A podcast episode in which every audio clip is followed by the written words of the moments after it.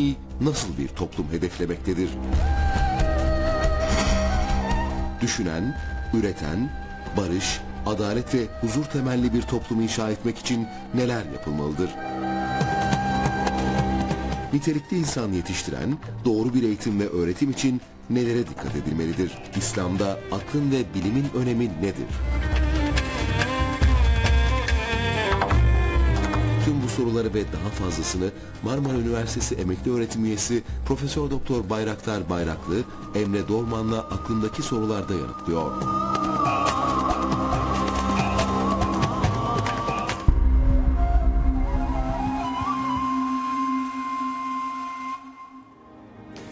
TV8 ekranlarından herkese hayırlı geceler diliyoruz değerli izleyenler. Tanıtımda da gördüğünüz gibi bu gece Profesör Doktor Bayraktar Bayraklı hocamız, hocaların hocası, bizim konuğumuz ve inşallah Vahyin Hedeflediği Toplum isimli çalışması üzerine bu gece bir program yapacağız. Hocamızın kitabını da gösterelim. Mutlaka tavsiye ediyoruz. Herkesin okuması gereken bir kitap. Hocamızın bütün kitapları çok değerli ama özellikle bu kitabı okumanızı tavsiye ediyoruz. Ee, hocam hoş geldiniz. Hoş bulduk. İyisiniz inşallah. Teşekkür ederim. Sağ olun efendim. Versin. Teşekkür Sağ ol. Bizi Sizi de iyi görüyorum. Tekrar geldiniz. Teşekkür ederiz hocam. Sağ ol. Her zaman olduğu gibi öğrenci arkadaşlarımızla bizlerle birlikte sizler de hoş geldiniz. Gerek soruları gerek katkılarıyla inşallah geceye renk katacaklar. Az önce sosyal medyadan Instagram, Twitter ve Facebook üzerinden hocamız ve öğrenci arkadaşlarımızla birlikte paylaştığımız bir fotoğrafımız var. O fotoğrafa da soru ve görüşlerinizi iletirseniz fırsat buldukça inşallah o soruları da Bayraktar hocamıza soracağız. Hocam hemen başlayalım isterseniz. Ee, çok önemli bir başlık hocam. Vahyin hedeflediği toplum. Yani Evet. vahiy nasıl bir toplum hedefliyor? Nasıl bir insan inşa ediyor? Nasıl bir toplum inşa ediyor? Bu konuda bir ana hatlarıyla bize eğer bir giriş yapabilirseniz oradan hem öğrenci arkadaşlarımızın sorularıyla hem de sosyal medyadan gelen sorularla inşallah devam edelim. Şimdi tabii Kur'an-ı Kerim'i harf harf, kelime kelime tefsirini yaptığım için 12.500 sayfalık tefsirim var. 21 cilt. Bu yazarken e, tefsiri bazı ayetler bana benim hakkımda bir kitap yazacaksın dedi. Evet. Yani böyle tefsirde 10 sayfa, 5 sayfa, 1 sayfa tefsir olmaz. Ee, ne yapacağız? Mesela Nahl suresinin 112. ayeti bu kitabı yazmamı söyledi. 112. ayet. Mesela e, insan şahsiyeti diye, Müslüman şahsiyeti diye Fetih suresinin 29. ayeti söyledi. Böyle e, hukukla ilgili mesela Nisa 135, Maide 8. ayet ise benim hakkımda bir hukukla ilgili bir kitap yazacak. Şimdi o kitap çıkacak. Yeni bitirdim onu. Ee, önümüzdeki e, ay tahmin ediyorum e, matbaaya veririz onu. Şimdi böyle Kur'an-ı Kerim'in ayetleri kitap yazmamı söylüyor. Kendisi hakkında ben ayetlerle konuştuğum için e, arkadaşız konuşuruz böyle. Bu da Nisa suresinin 112. ayeti bu kitabı yazmamı söyledi. Ee, baktım ki Allahu Teala bu Nisa suresinde ve onunla ilgili Kur'an-ı Kerim'deki bütünüyle ilgili ayeti kerimelerde bir ideal toplum projesi çiziyor. Bir Kur'an-ı Kerim bir Müslüman şahsiyeti projesi çiziyor. Ferdin, kişinin bir de toplumun şahsiyetini, ideal bir toplum projesi veriyor. Yani hayat kitabı olduğu için hocam zaten Tabii. topluma karşı sessiz kalması düşünülemez. Tabii mümkün değil. Bu sefer baktım ki o, o ilk ayet dediğim e, Nahl 112. ayette temel değerlerin üçünü veriyor.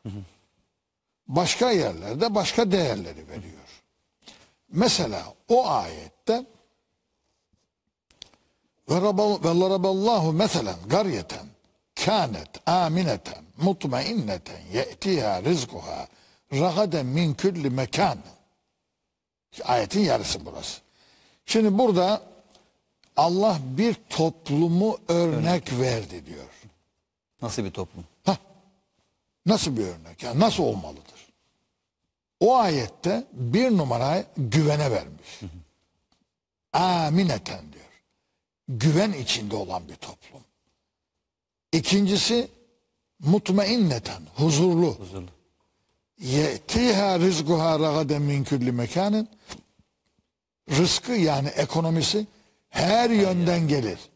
Demek ki güven, huzur ve ekonomi. Güçlü ekonomi. Böyle bir toplum projesi verdi. Tabii bundan önce de Bakara suresinin 208. ayetinde barış. Barış o ayeti getir buraya 208'i. Barış, güven, huzur, ekonomi. Başka bir ayeti gidiyorsun 100. ayetine gidiyorsun Yunus suresi akıl. Akıl. Yani hepsi bir zincirin halkaları gibi Ha, değil mi hocam? Evet Birbirini değerleri tamamlıyor. koyuyor. Değerleri oluyor. Yani bir toplum projesi çizerken Allahu Teala nasıl bir toplumu hedeflediğini Hazreti Muhammed'i 23 yıl efendim savaştan savaşa yatağına yatırmadan büyük bir ideal mücadele verdirdi. Bu neyi hedefliyor? Bu böyle bir toplum oluşturmayı hedefliyor. İşte bu sefer orada aklı veriyor. Bu sefer aklı birinci sıraya koyuyoruz. Kitapta öyle koymuşum. Yani akıl, alt akıl, bilgi, bilgi toplumu. İdeal toplum bilgi toplumudur. Hocam tabii akıl deyince aslında birçok insan sadece Kur'an-ı Kerim'de tek bir şeyle ifade ediliyor diye düşünüyor ama siz kitapta Anlatacağım gerçekten onu. çok detaylı bir şekilde işlemişsiniz ve orijinal bir Anlatacağım yaklaşım olmuş yani. Evet tabii tabii tabii. Ee, şimdi bu sefer e, değerler sistemini koyuyor Allah toplumun temeline. ideal toplumun. Bu değerlerin bir numarası akıl. Akıl. iki numarası bilgi. Üç numarası barış. Dört numarası güven. Beş numarası huzur. Altı numarası ekonomi. Ekonomi. Ha bu değerlerin dışında nasıl bir değer var? Sağlam bir imana sahip olan bir fertlerin meydana getirdiği bir toplum ve sevgi. Yani sevgi olmayan bir toplum yaşayamaz. Merhamet. Ha, şimdi merhameti mesela. Şimdi bu kitapta biz aklı bir numaraya aldık. Tabii e, Kur'an-ı Kerim'e girdik. Bu ayeti açıklayacağız, kitap yazacağız. Bir de baktık ki bu işin içerisinde efendim eğitim var. Bu işin içerisinde hukuk var. Bu işin içerisinde ekonomi var. Yani ekonomiyi söyledik. Ha böyle bir e, değerleri bir araya getirdik bu kitabı oluşturduk. Hocam bunu bir binanın taşıyıcı kolonları gibi düşünürsek eğer bir toplumun taşıyıcı kolonları diyebilir miyiz sizin bütün bu Aynen. Aynen. Aynen. Bu kolonlar olmadan binayı yapamazsınız. Şimdi burada bizim bu akşam konuşmamız gereken konulardan bir tanesi hukuk bahsine geleceğiz. Ancak biz akıl meselesine bir girelim. Girelim. Ee, de ondan sonra e, hukukun özellikle kadın hakları konusunda e, devrim yapmıştır. Aile hukukunda Kur'an-ı Kerim başlı başına bir devrim yapmıştır. O konuya girmemiz lazım. Bugün en medeni denen ülkelerden bin yıldan fazla önce e, 1400 sene 1400 evvel çok çok çok ileride. Şimdi e, akıl meselesine gelince e, akıl akıl kelimesinin manasına bakarsak akıl akıl ne demek akıl? El akl. Bağ demek. bağ kurmak. Ne anlama geliyor peki bu? Bağ kurar. Kiminle bağ kurar bu akıl? Allah'la. Allah'la bağ kurduğu zaman iman meydana geliyor. Ha, akıl aynı zamanda insanın kendisiyle bağ kurar. Kendi kendini tanır. Kendi kendini gözlem yapar. Benliğiyle, akıl. kendisiyle. Akıl kendi kendine kıvrılan bir güçtür. İnsan psikolojik yapısında dünyada hiç böyle bir güç yok. Bir tek akıldır. Kendi kendine kıvrılıp kendi kendini görebilen, kendi kendini gözleyen insan. Şimdi diyor ya Kıyamet suresinde belil insanu ala nefsihi basiretun. Hayır diyor Allah. İnsan kendi içinin gözlemcisidir. Tanıktır Ha kendine. bitti. İnsan- Kendini gözleyebilir. Kendi yaptıklarını muhasebesini, nefis muhasebesi yapabilir. Eski dilde konuşacak olursak ve modern psikolojiyle iç gözlem diyoruz biz buna. Ama eski dilde nefis muhasebesi dediğimiz şey. Şimdi aklın bir de bir bağ kurar. Nasıl bağ kurar? Bilim yapar. Bilim. Yani bilimsel kanunlar içerisine bağ kurarak oradan yeni kanunlar, yeni buluşlar temin eder. Akıl. Akıl olmazsa bu buluşlar yapamazsınız. Akıl aynı zamanda bağ kurar kim? Diğer insanlarla bağ kurar. Celaleddin Rumi ne diyor? Akılla aklı bir araya getirirsek sevgi doğar. Sevgiyle aklı bir araya getirirsek ilahi aşk doğar. Şimdi bir formül veriyor. Divanı Kebir'inde bir formül veriyor. Ama bu bağ işte toplumu oluşturan akıldır. Eğer bir toplumda akıl fonksiyonunu yitirirse tesbih taneleri gibi o toplumun fertleri dökülür. Kesilmiş, ipi kesilmiş tesbih taneleri gibi. Onları birbirine bağlayan akıldır. Ya insanları birbirine bağlayan. Çünkü sevgi de akıldan çıkıyor. Merhamet. Sevgi de akıldan çıkıyor. Tabii merhamet. Yani aklı olmayan bir adam merhametli olabilir mi? Adalet Sevgili olabilir mi? değil mi hocam? Adalet de yine aynı şekilde. Her şey, her şey akıldan geliyor. Şimdi aklın başka bir anlamı efendim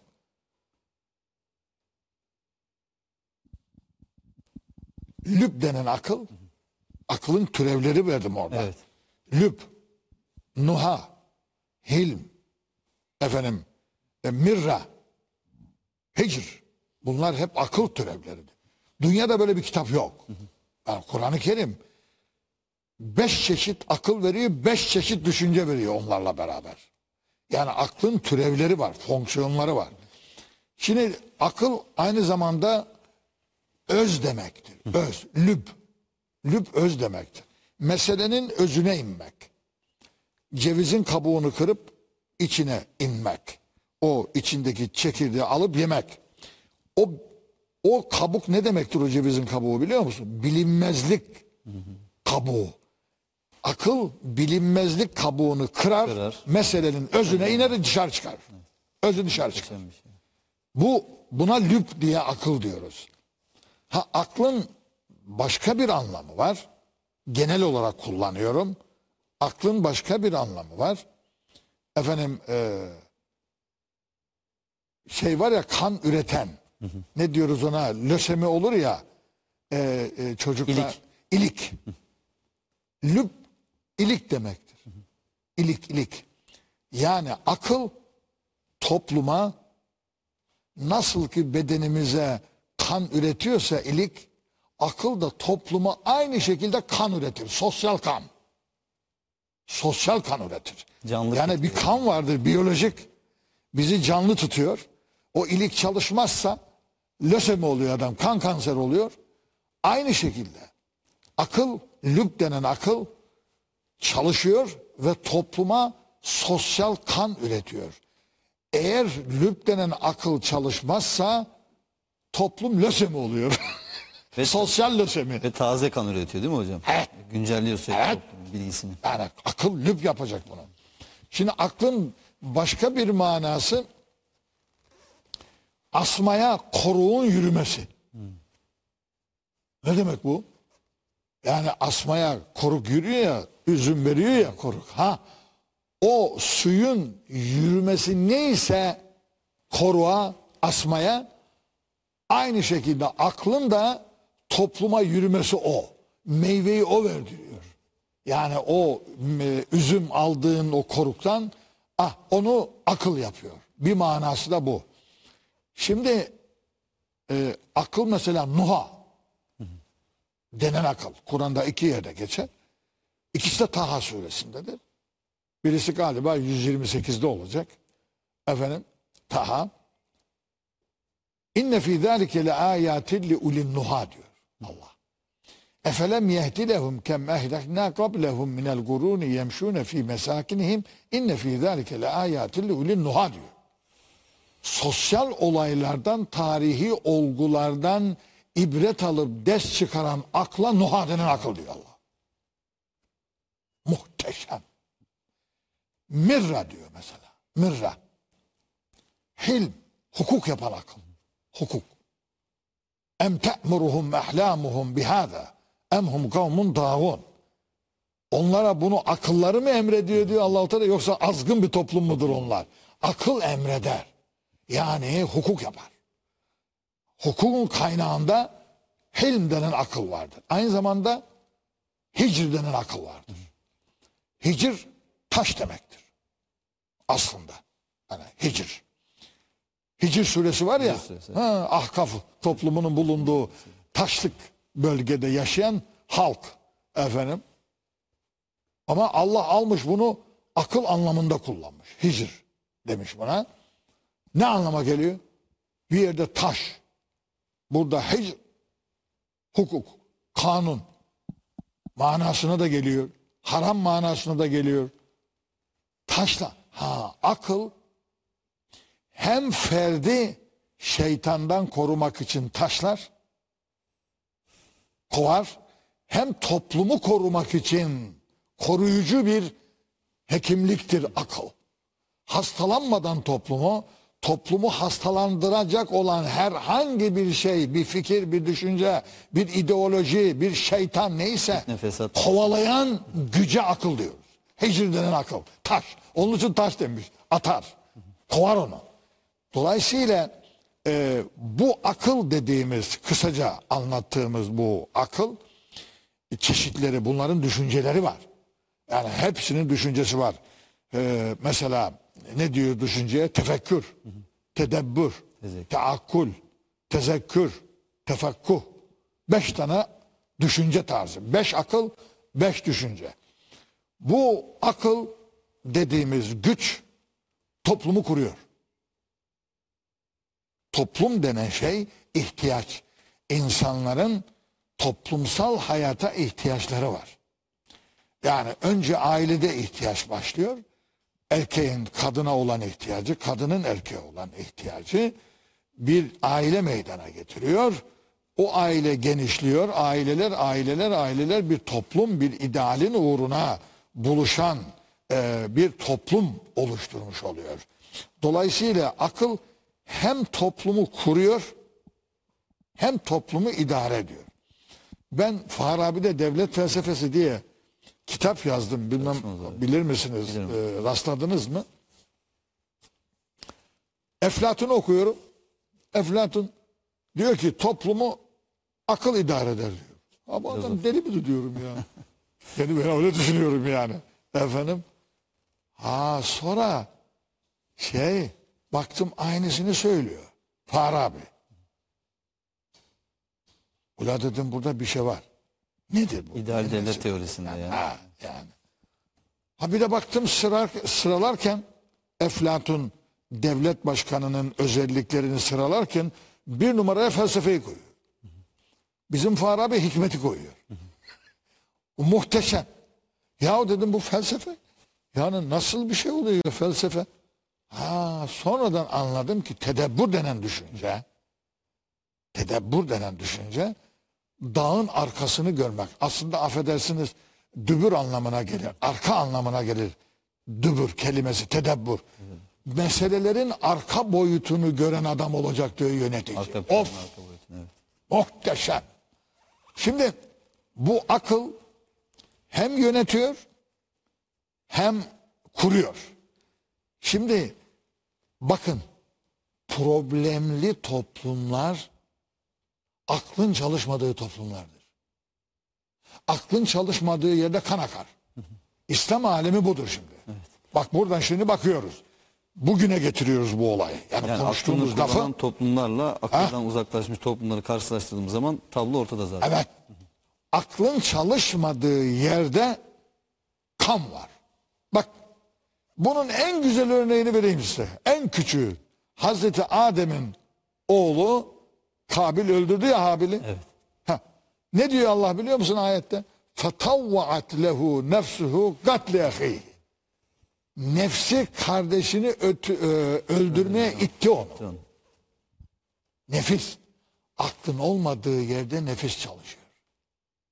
Adam öldürtüyor. Bakın. Eğer akıl çalışırsa insan kurban olmaz. aklın çalışmadığı yerde insan kurban oluyor. İşte bugün İslam alemine bir bakıyoruz. İslam alemini vahyin emarına sürüyoruz. Emar makine var ya çıkarıyor bu nerededir filan ona bakmak için. Kur'an-ı Kerim'in vahyin emarına sokuyoruz İslam alemini. Kanser nerede? Akılda. Akıl çalışmıyor. Beyinde, beyinde. Manevi zihinde yani. Biyolojik beyinde değil de şey zihinde yani. Akıl. Düşünce Ur var, ur. Bitmiş. Dolayısıyla e, bu toplum kitabını yazarken e, baktım ki o diğer meseleler yani o barışıymış, huzuruymuş, güveniymiş, şuymuş, hukukuymuş, Hepsi buraya dayanıyor. akıl olmadan bu işin olması mümkün değil. Gördüm ben bunu. Ee, tabii bunun üzerine çalıştık. Tefsiri yazdıktan sonra yazdım ben bu kitabı. Ee, deldim e, böylece akıl kavramını e, e, birinci sıraya koydum. Vahyin hedeflediği toplum aklın egemen olduğu toplumdur efendim. Hocam şimdi e, maalesef ki bugün İslam dünyasıyla ilgili tabii çok fazla e, yani akıldan uzaklaşması, vahiden uzaklaşması bununla ilgili çok fazla veri var ve örnekler var. Ve dinde aklın yeri yoktur diye bir damar var geleneksel din anlayışında maalesef. Halbuki sizin yaptığınız bu açıklamalardan, örnek verdiğiniz ayetlerden şöyle bir sonuç çıkıyor. Akıl olmadan din bile olmuyor zaten. Mümkün değil. Çünkü vahiy nereye gelecek? Vahyi gönderirken Allahu Teala peygamberin neresine gönderiyor bunu? Bacaklarına göndermiyor, ellerine, parmaklarına göndermiyor. Beynine gönderiyor, akla gönderiyor. Vahyin ev sahibi akıldır. Allah diyor önce vahiy akıldır bak. Emre Bey. Akıl vahidir. Herkese vermiş bunu Allah. Aklı. Bu sefer bizim bildiğimiz Kur'an denen vahyi Allah akla gönderiyor. Diyor bak senin kardeşin git bunu anlayacak seni. O akıl seni anlayacak, hayata uyarlayacak seni. Seni anlayacak, hayata uyarlayacak. Akıl olmadığı yerde vahiy nereye gelecek? Hocam mükellefiyet de aynı şekilde değil mi? Yani bir kişinin dini sorumluluğun olması e, akıl, Akıl olmadan olur mu? Deli, deliye sorumluluk olur mu? Mümkün değil. Dolayısıyla e, yani vahyin esas akıl vahidir. İkinci vahyi ona gönderiyor onun limanına. Onun evinde misafir oluyor. Kur'an denen vahiy aklın evinde misafir oluyor. Akıl onu kucaklıyor. Efendim hatta vahiy diyor ki akla bana şöyle sarılacaksın. Beni şöyle anlayacaksın. Bana şöyle yaklaşacaksın. Önemli olan nokta ne biliyor musun Emre Bey? Benim bütün bu 50 yıllık çalışmam daha da fazla efendim akılla Kur'an'ı buluşturamadık. İslam aleminin en büyük sorunu bu.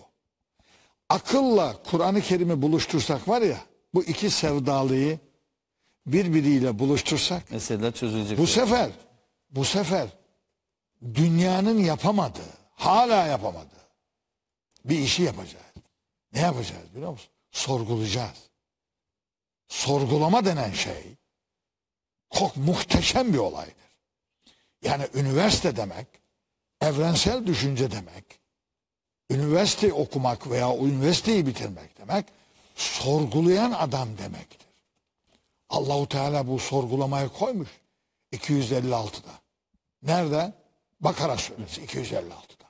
Ve men yekfur bit tağuti ve yu'min billah. Bit. Nokta. Ya bu ayeti anlamadılar ha bu iki kelimeyi anlamadılar ya. Yani İslam alemi anlamadı. Bu zamana kadar asırlardır.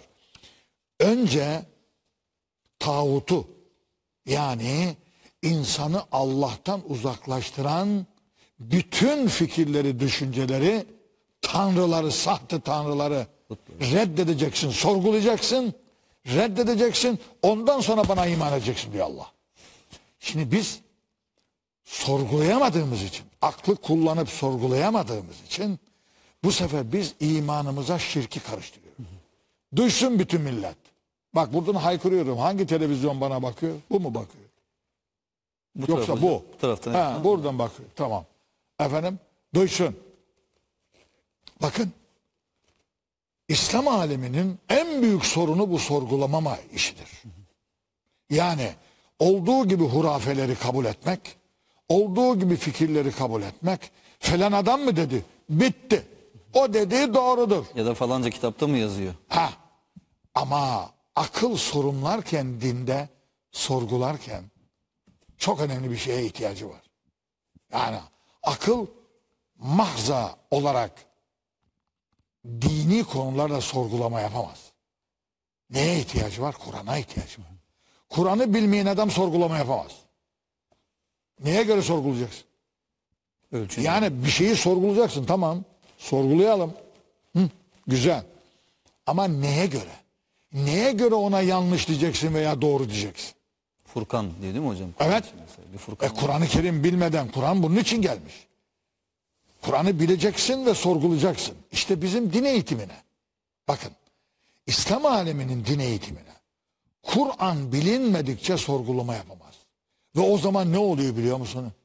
O zaman 82. ayet olması lazım. En'am اَلَّذ۪ينَ آمَنُوا وَلَمْ يَلْبِسُوا اِيمَانَهُمْ بِظُلْمٍ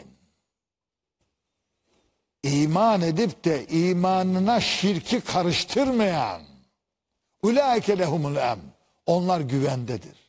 Ve ulaike ulaikumul muhtedun onlar doğru yoldadır. Demek ki İslam alemi niye güvende değil? Bak topluma güvenden bahsettik ya. Niye güvende değil? Çünkü imanına şirki karıştırmış. Zulmetmiş. Ya Zulüm dediğim şirktir o. Yani doğru yolda olmak veya güvende olabilmek için imanına şirki karıştırmayacaksın. Saf Kur'an-ı- bir iman olacak yani. değil mi? Ha. Gerçek bir iman. Gerçek iman. E, yukunun diyor ya yukunun tam iman. Şimdi bu tam iman olmayınca e, sen Kur'an-ı Kerim bilmeden anlayamazsın ki. Kendini sorgulayamazsın ki. Bir insan önce kendini sorgulayacak. Ya benim imanım doğru mudur yanlış mıdır? Ya bir adam gidiyor türbeden medet umuyor. Yardım umuyor. Beş vakit namazını kılıyor. Türbeden yardım diliyor. E bu adam müşrik. Hem şirki yaşıyor hem beş vakit namaz kılıyor. Olacak iş değil. Her gün Fatiha suresini okuyor. Yani evet İyyâke nâbudu ve İyyâke nestaîn diyor. Dolayısıyla biz bu o, o, kitabın birinci bölümünü bunu koyduk. Hocam arkadaşlara bir dönelim isterseniz. Varsa eğer soruları. Evet. Hocam hayırlı geceler. Ben Samet Özcan, Acıbadem Üniversitesi'nden. Ee, hocam vahyin hedeflediği toplum dedik. Ee, ancak e, toplumun vahiyle şekillenmesi için önce o toplumun e, vahiy gündemini alması lazım. Ee, kendisi gündemini almazsa çünkü dışarıdan bir müdahaleyle şekillenmeyecek vahye göre. Ee, toplum, özelde toplum, e, pardon, genelde toplum, özelde birey e, vahiy gündemine almak için ne yapmalı ve e, din insan hayatının neresinde olmalı? Çünkü insanları çok gözlemleyebiliyoruz. Hayatını bir kategorize etme e, yöntemine gidiyorlar ve bir yerde din var, bir yerde e, sosyal yaşantı, bir yerde aile yaşantısı, bir yerde iş yaşantısı var ve e, dine ayrı, ayırdığı zaman da din dini şeyler e, Allah'ın dediği gibi dini şeyler yapıyor, ibadet ediyor vesaire. Ama bunu hayatının geriye kalan hiçbir alanına yansıtamıyor. Ee, şöyle mi olmalı acaba diyorum ben. Din hepsinin üzerinde bir başlık ve diğer kategorileri bunun altında mı toplamalı acaba insan? Sizin Şimdi din, görüşleriniz neler? din e, tabii şimdi e, konumuzdan çıkıyoruz ister istemez bu soruya cevap vermek için. E, bir defa şunu bileceğiz. Din e, biz bir imalat yapıyoruz. Mesela diyelim bir çamaşır makinesi, bir buzdolabı imalat yapıyor ve bir makine yapıyoruz. Bunun prospektüsünü koyuyor fabrika. Diyor ki bunu böyle çalıştıracaksın diyor. Bu böyle çalışır diyor. Sen de o prospektüsü okuyorsun. Ona göre o makineyi çalıştırıyorsun. Allah da bizi yaratıyor. Biz onun bir eseriyiz. Allahu Teala bizi yaratırken diyor ki Allah bu benim kulum mutlu olması lazım. Bunun mutlu olabilmesi için buna bir prospektüs yazmam lazım. Prospektüsünü yazmam lazım. O prospektüs de vahidir. Dindir. O, o prospektüse göre insan hayatını yaşarsa mutlu olur. Mutlu. O makine efendim kırılmaz. iyi çalışır. Mükemmel çalışır. Şimdi bu sefer din dediğin şey Allah'ın bizi yarattıktan sonra bizim hayatımızın mutluluğa doğru gidebilmesi için yazdığı bir prospektüstür. Bir kitaptır. O nasıl kullanılacağını. Şimdi bu sefer e, din hayatın tamamını kapsar. Yani Allahu Teala'nın öyle Allahu Teala'nın emirlerini bir yere atıp sen şurada dur burada ben idare edeceğim kendimi diyemez. Böyle bir şey olamaz yani. Mümkün değil. Efendim sen anneni bir tarafa atabilir misin seni doğuranı? E, yaratan atamaz. Mümkün değil. Ha, o zaman din nedir meselesini anlatmak gerekiyor. Yani din nedir? Hocalar bunu bilmesi lazım. Bunu anlatması lazım. Cemaate hocalar, imamlar, müftüler, bizler, biz de hep din adamıyız. E bir defa din nedir? Hayatla ne alakası var? Bunu anlatmamız gerekiyor. Şimdi din kelimesi nereden geliyor? Bir bakıyoruz. Yani en basitinden yani çok basit ama çok önemli bir şey. Bilmediğimiz bir şey ama. Din deyin kelimesinden gelir. Deyin. Ne demek deyin? Borç. Borç demek. Bak borç. Allah borç kelimesini almış, İslam dinine isim koymuş. Din demiş. Niye? Ne alakası var? Borç. Deyin. Din. 282. ayette bunu kullanıyor Allahu Teala. Deyin. Bir deynin ila ecelin müsemmen diyor. İnsanoğlu borçludur. Kime? Allah'a. Kime? Annesine babasına. Kime? Kendine. Kime? Yaşadığı, yetiştiği topluma borçludur. Ha. İnsana kime borçlu olduğunu öğreten sisteme din diyoruz. Bu kadar basit. Yani biz kendimizi borçlu hissedeceğiz. Borcumuzu ödeyeceğiz. Kime? Yaratanımıza, annemize, babamıza, toplumumuza, kendimize borçluyuz. Bak din nereden geliyormuş gördün mü şimdi? Toplumun her tarafına girmiş. Ha bir kelime. Yani bir kelimeden çıkarıyoruz bunu. Ha o gördüğün Kur'an-ı Kerim abud. Ha din kelimesi bir yol anlamına geliyor. Yol yol. İnsana doğru yolu öğreten, gösteren sisteme, vahye din diyoruz. Ha o zaman demek ki insan yanlışa da gidebilir, doğru yola da gidebilir. Yanlışa gitmemesi için doğru yolu öğreten, gösteren vahye hatta o yanlış yolu da öğreten böyle gidersen yanlış yoldur cehenneme gider diyen, tanıtan, hakla batılı öğreten, beraberce öğreten şeye din diyoruz biz. Hayatımızın tamamını kapsamış. Hani din sadece bu değil. Din ceza ve mükafat anlamına gelir. Din ahireti de kapsıyor. Bak din kelimesi. Maliki yevmiddin dediğimiz zaman Fatiha'da ceza ve mükafat gününün sahibidir diyoruz. Ha demek ki din boşu boşuna bir şey değil. Mükemmel bir hayat yaşayan insana ödülünü verecek. Allah bunu belirtiyor Kur'an'da cennetini. Bir taraftan da yanlış iş yapan insanlara da cezasını verecek. Böylece din hukuk demektir. Hukuk. Din hukuk demektir. Dolayısıyla şimdi bak ne kadar senin sorun çok e, yer aldı. Baktığımız zaman din denen şey veya Kur'an bu kitap bu Kur'an bu bu bütün hayatı kapsıyor. Şimdi konuşacağız aile hayatında talak meselesini, hukuku meselesini. Şimdi şu anda 400 küsür sayfalık bir kitabım çıkıyor işte bu hukukla ilgili, Kur'an hukukuyla ilgili. Şimdi demek ki hayatın tamamını kapsıyor. Niye? Çünkü Allah bütün hayatımızı ihate ediyor. Muhit sıfatı gereği Allah her şeyi ihata ediyor. Bilgisiyle, ilmiyle, merhametiyle, sevgisiyle, e, affetmesiyle, cezalandırmasıyla, her şeyle. Allah her yerde mekandan münezzeh olduğuna göre din de her yönümüzü kapsıyor. Bitti. Nokta. Hocam sosyal medyadan bazı izleyicilerimiz e, şöyle sorular yöneltmişler. Yani Kur'an-ı Kerim'i okumak için her seferinde niyetleniyorum ama bir türlü başlayamıyorum. Acaba e, şeytan mı beni bundan alıkoyuyor yoksa nefsime mi yeniliyorum şeklinde bazı sorular var. Çok kısa bununla ilgili bir açıklama yapabilirsek eğer en azından izleyicilerimiz. Şimdi bu bu arkadaşımız e, bir savaş içerisinde, bir cihat içerisinde. Ne ile cihat yapacak? Nefsiyle. Ne ile cihat yapacak? Şeytanla. Çünkü kendisini nefsi ve şeytan efendim onunla mücadele veriyor ve yeniyor onu. Kur'an'ı eline aldırmıyor ona. Anlıyor musun?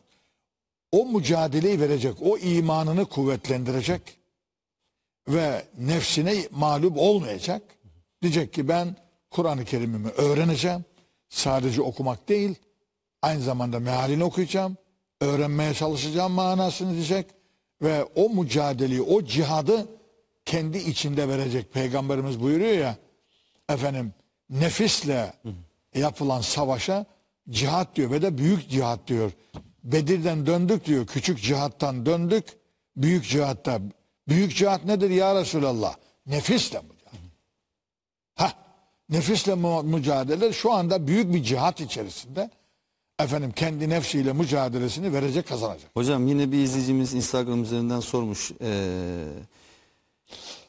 Allah sizi Kur'an'dan hesaba çekeceğim demesine rağmen Müslümanım diyenler niçin başka kitapları çalışıyorlar? diye bir soru sormuş. Şimdi efendim bu onu Yani biraz, aslında biraz Samet'in sorduğu soruyla ilişkili yani. Kur'an Ha. hayatımızı nasıl taşıyacağız sorusuyla ilişkili. Yani Kur'an'dan hesaba çekileceksiniz, bu kitaptan hesaba çekileceksiniz ahirette diyor ayet bize. Ama Müslümanlar neden Kur'an'la aralarında bu mesafeyi uzak bir mesafe oluşturuyorlar ve başka kitaplara iman edenler iman edenler bu konuda da cihattadırlar. Ne diyor Allahu Teala? Ve cahithum bihi cihaden kebira. Kur'an ile onlarla büyük cihat yaptı. cihat, Bak. Kur'an. Tövbe suresi. Ha, şimdi biz Kur'an ile cihat yapamıyoruz. Allahu Teala bunu Hucurat suresinin birinci ayetinde kullanmış, söylemiş. Çünkü müminler böyle hata yapacağını bildiği için Allah. Çünkü müminler şeytana açık. Kafirle, şeytan kafirle uğraşmaz. Onu bırakmış, onu yoldan çıkarmış, bitirmiş işini.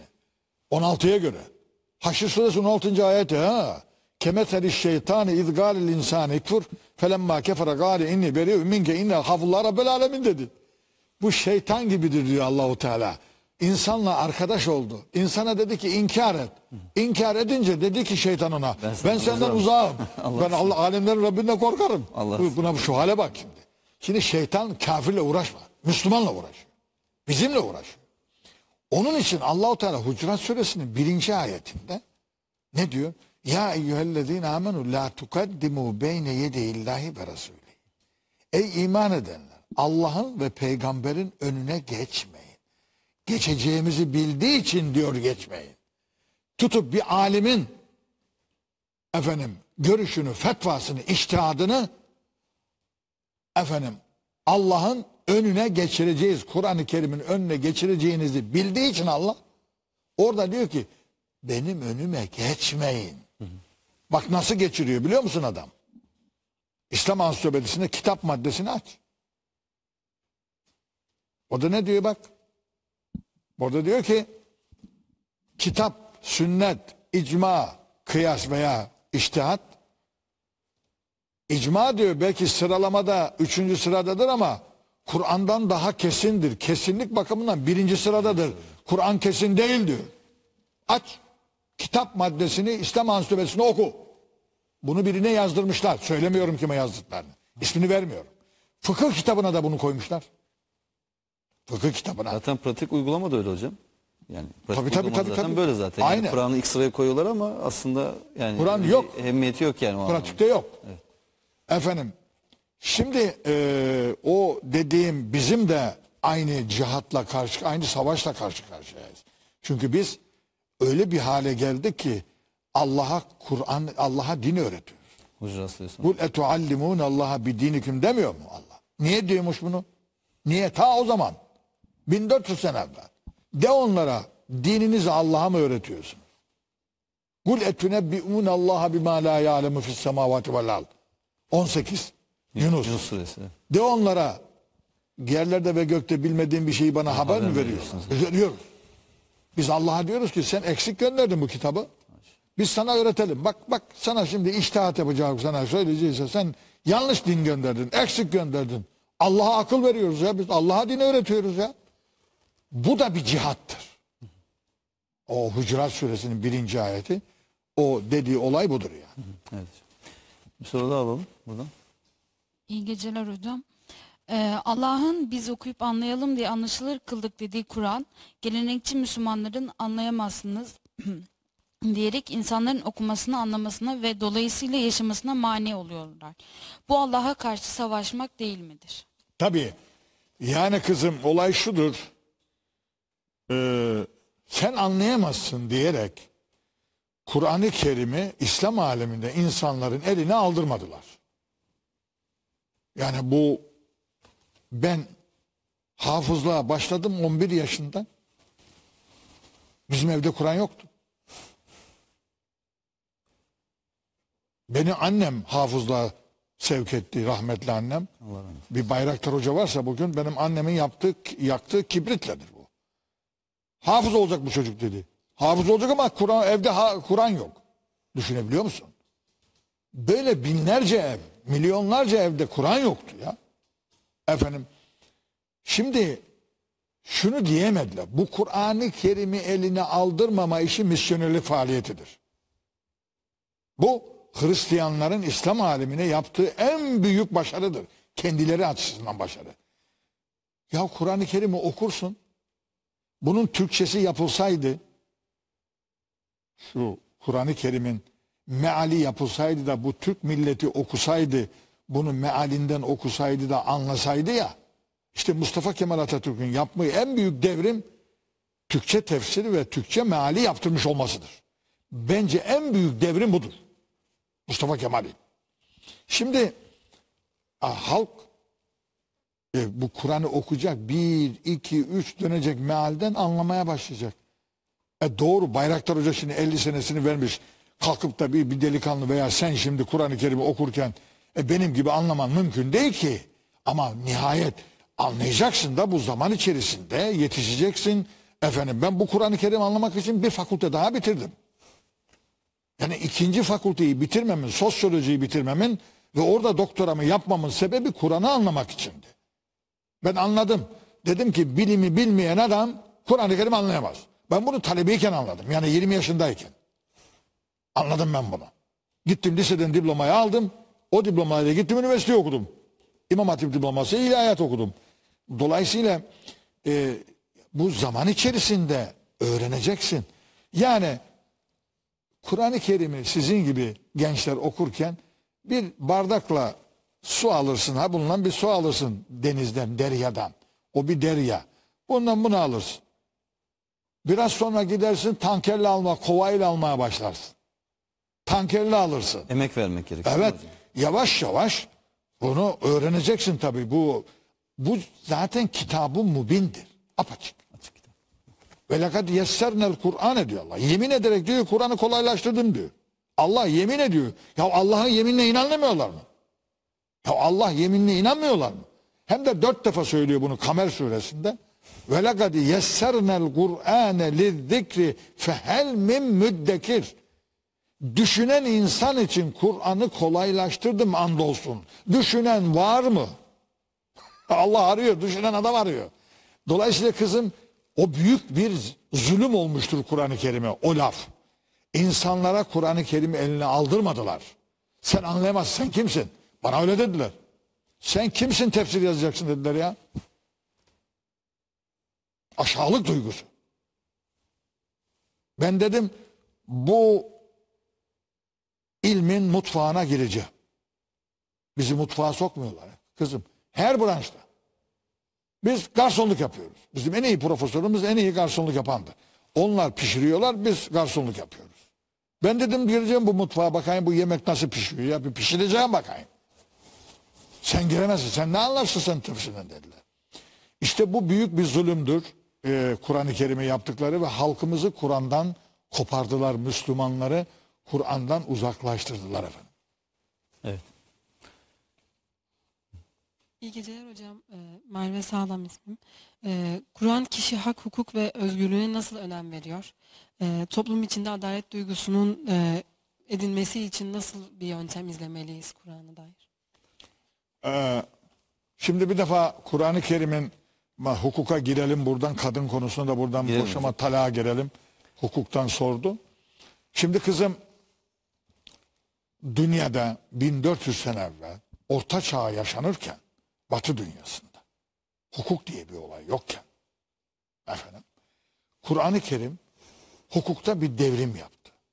Neyi getirdi biliyor musun? Hukukun bağımsızlığını getirdi.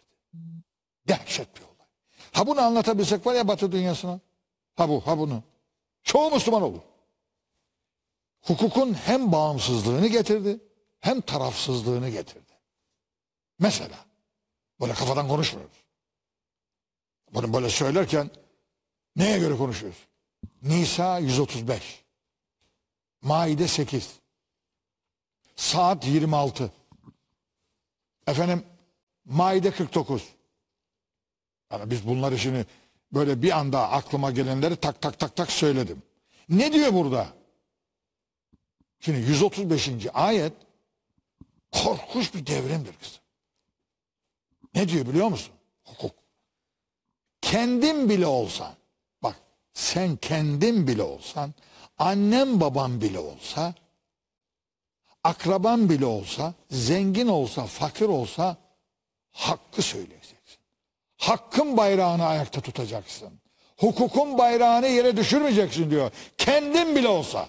Velev ala enfusikum evil valideyni vel akrabin in yekun ganiyen ev fakiran fallahu evla bihima ila ahir ayet. Dehşet. Bakın Kur'an ne getirdi hukuka? Hukukun bayrağını yere düşürmeyeceksin. Maide 8'de ne dedi? Kendinle bir toplum arasında veya bir kişi arasında kin varsa, düşmanlık varsa o kişi hakkında hüküm verirken adil ol. İ'dilu huve akrabu takva.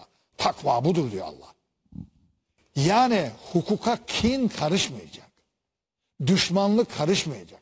Düşmanın bile olsa adil davranacaksın diyor Allah. Yani bir topluma Olay olan, bu. Bir topluma olan öfkeniz, kininiz sizi adaletsizliğe sevk Evet. etmeyecek. Ve la yecrimennekum şena'anu kavmin ala ella ta'dilu. İ'dilu işte bu. Ayet bu. Yani ne demek biliyor musunuz çocuklar? Kur'an 1400 sene evvel hukukun hem tarafsızlığını getirdi hem bağımsızlığını getirdi. Hatta o kadar ki bunu Hazreti Peygamber'in üzerinde deniyor. Hazreti Davud'un üzerine dönüyor. Peygamberler üzerine deniyor onu. Ha bu hükmü. Mesela 49'da diyor ki peygamberimize 49 mu? 49 olması lazım. Maide. Bir hata yapmayalım. Yani vatandaşa şimdi buradan yanlış bir şey vermeyelim de ama ben 49 olarak biliyorum onu. İnşallah dediğim çıkar. Ee, Maide 49. Evet.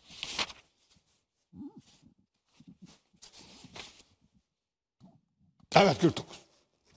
Yanılmamış. Allah'a şükür.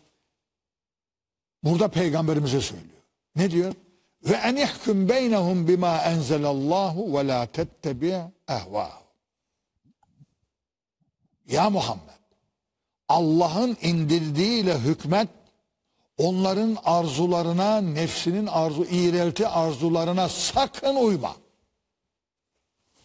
Yani buna nefis girmez, heva girmez diyor hukuka.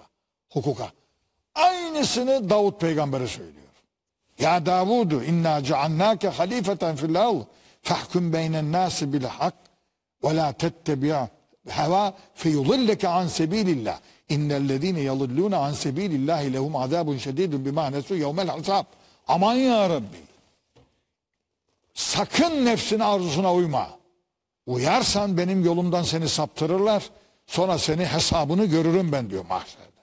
Dehşet. Peygamberler üzerine söylüyor bunu. Ha bu ne demek? Hukuka bir bağımsızlık ve bir tarafsızlık getirdi Kur'an. Ha. Şimdi gelelim daha neler getirdi hukuka. Bir defa suçun ve günahın ferdiliğini getirdi. Ve la tezru vaziratun vizra uhra dedi.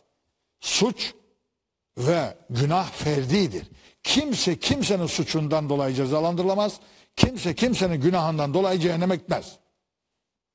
Başka ne getirdi? İşte bu akşam esas konumuzun içinde olması gereken esas buraya gelmemin ana nedenlerinden bir tanesi bu kitabımızdı. Ama esas neden kadın haklarında, kadın hukukunda yaptığı devrimdir. Hocam reklama bir 4-5 dakikamız var. İsterseniz o konuyu komple ikinci kısma bırakalım. Reklamdan sonra zaten az bir reklam aramız var 2-3 dakikalık. Ee, şimdi isterseniz genel bir Ha, toparlayalım. şey, e, o zaman öteki yani hukukun e, diğer konularına e, gidebiliriz. Şimdi bu muazzam bir e, çevre hukuku getirdi. Bu kitabımda şimdi e, çıkacak olan kitabımda çevre hukuku, çevre daha dünya çevreden haberi yokken dünyanın yani Rum suresinin 41. ayetini koydu ki zaharal fesadu fil berri vel bahri bima kesebet eydin nas liyuzikahum ba'dallezî amilu leallehum yarciun dedi. Çevre hukukunun bir numaralı ayeti budur. Bu ayet İslam aleminde üniversiteye çevreyi ilk defa çevre mühendisliğini bu ayette koyması lazımdı Müslümanlar. Batılılar yaptılar bu işi. Biz koymadık. Çevre hukuku getirdi. Sonra ne getirdi? Hocam ayeti de isterseniz mealini de verin. Ha, meali vereyim. Verelim. Yani 1400 sene evvel düşünün çocuklar yani 1400 sene evvel şunu haykırdı Rum 41 Zaharal fesadu bozuşma çıktı zuhur etti. Ortaya çıktı. Bozuşma. Fesat demek bozuşmak demek. Bozuşma çıktı. Fil berri karada vel bahri denizde. Yani deniz su kirlendi. Kara kirlendi. denizde yaşayan canlılar zarar. Bu denizle karayı başka anlamda da alabiliriz. Yani lokmada, ekonomide haram bozuşma çıktı. Maneviyatta da bozuşma çıktı. Bahr maneviyatı ifade eder. Su maneviyatı. Maneviyatta da bozuşma çıktı diyor Allah. Maddiyatta da bozuşma çıktı diyor. Karada da denizde de böyle de alabiliriz onu. O, o mane, o kelimeler, o kavramlara bu manaları verebiliriz. Niye? Çıktı. Bozuşma. Kirlenme yani bugün. Bugünkü kirlenme. Bugünkü şeyi bozuşması gibi. Gede o. Bozuşması kirlendi. Besini kirlettik yani. Gedeosunu değiştirdik yani. Efendim gıdaların. Şimdi liyuzikahum ba'dallezî amilû leallehum yarcûn. O insanlara, o karayı denizi kirletenlere, o yaptıkları işi tattıracağım ki dönsünler diye. Aha bu ayeti kerime işini anlayan adam çevre mühendisliğini kurmaz mı? Ha bunu ki- ki- kirliliği, karanın kirliliği, denizin, suyun kirliliği, balıkların yok olması, şunu olması, ekolojik dengeyi bozmamız, bütün bütün bunlar buraya girmez mi? Ha. Dolayısıyla başka ne hukuk kurdu? Kamu hukukunu getirdi. Bunları hep yazdım. Hocam bu çevrenin içerisinde aslında diğer canlıların haklarını, hayvan haklarını da dahil Tabii. edebiliriz. Yani Kur'an Tabii. Bu noktada da aslında. Ayetleri var bunun. Mesela bakın e, dünyada böyle bir şey yok. Mesela diyor ki Allahu Teala birkaç tane ayette birden geçer. Ve la tektulun nefselleti harramallahu illa bil hak. Bu birkaç ayette geçer. Benim şu anda aklıma gelip de okuduğum Furkan suresinin son sayfasının birinci ayetinin son kısmıdır. Ne diyordu Allah? Benim müminim Rahman'ın kulları şu üç günahı işlemez diyor. Aynı ayette. Birisi Allah'la beraber başka bir varlığa yalvarmaz. Birisi zina. Birisi de haksız yere hiçbir cana kıymaz. Fakat çok ilginç. Nefis kelimesini kullanıyor. Demiyor insana kıymaz. Nefis dediği şey can taşıyan. Hayvan da ağaç da can taşıyor. Haksız yere kıyamazsın diyor. Hocam bir reklama gidelim isterseniz. Ee, reklamdan sonra kaldığımız yerden devam edelim. Değerli izleyenler çok kısa bir aramız var. Aradan sonra inşallah birlikteyiz yine.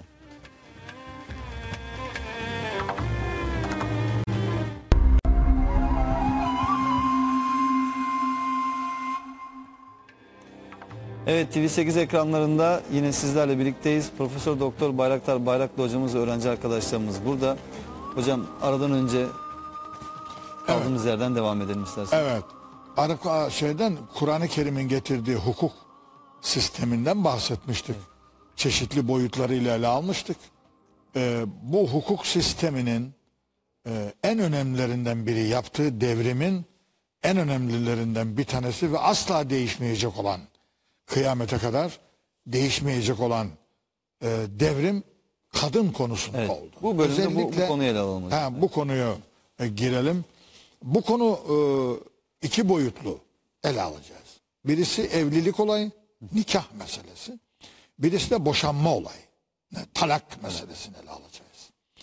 Şimdi aile hukuku dediğimiz zaman da bu içinde yer alan konular bunlar. Yani modern hukukta da aile hukuku dediğimiz zaman da bunlar içine giriyor, devreye giriyor. Şimdi nikah meselesine burada keşke bizi e, hocalar dinleseler de e, bu akşam e, bir şeyler alsalar. Şimdi nikah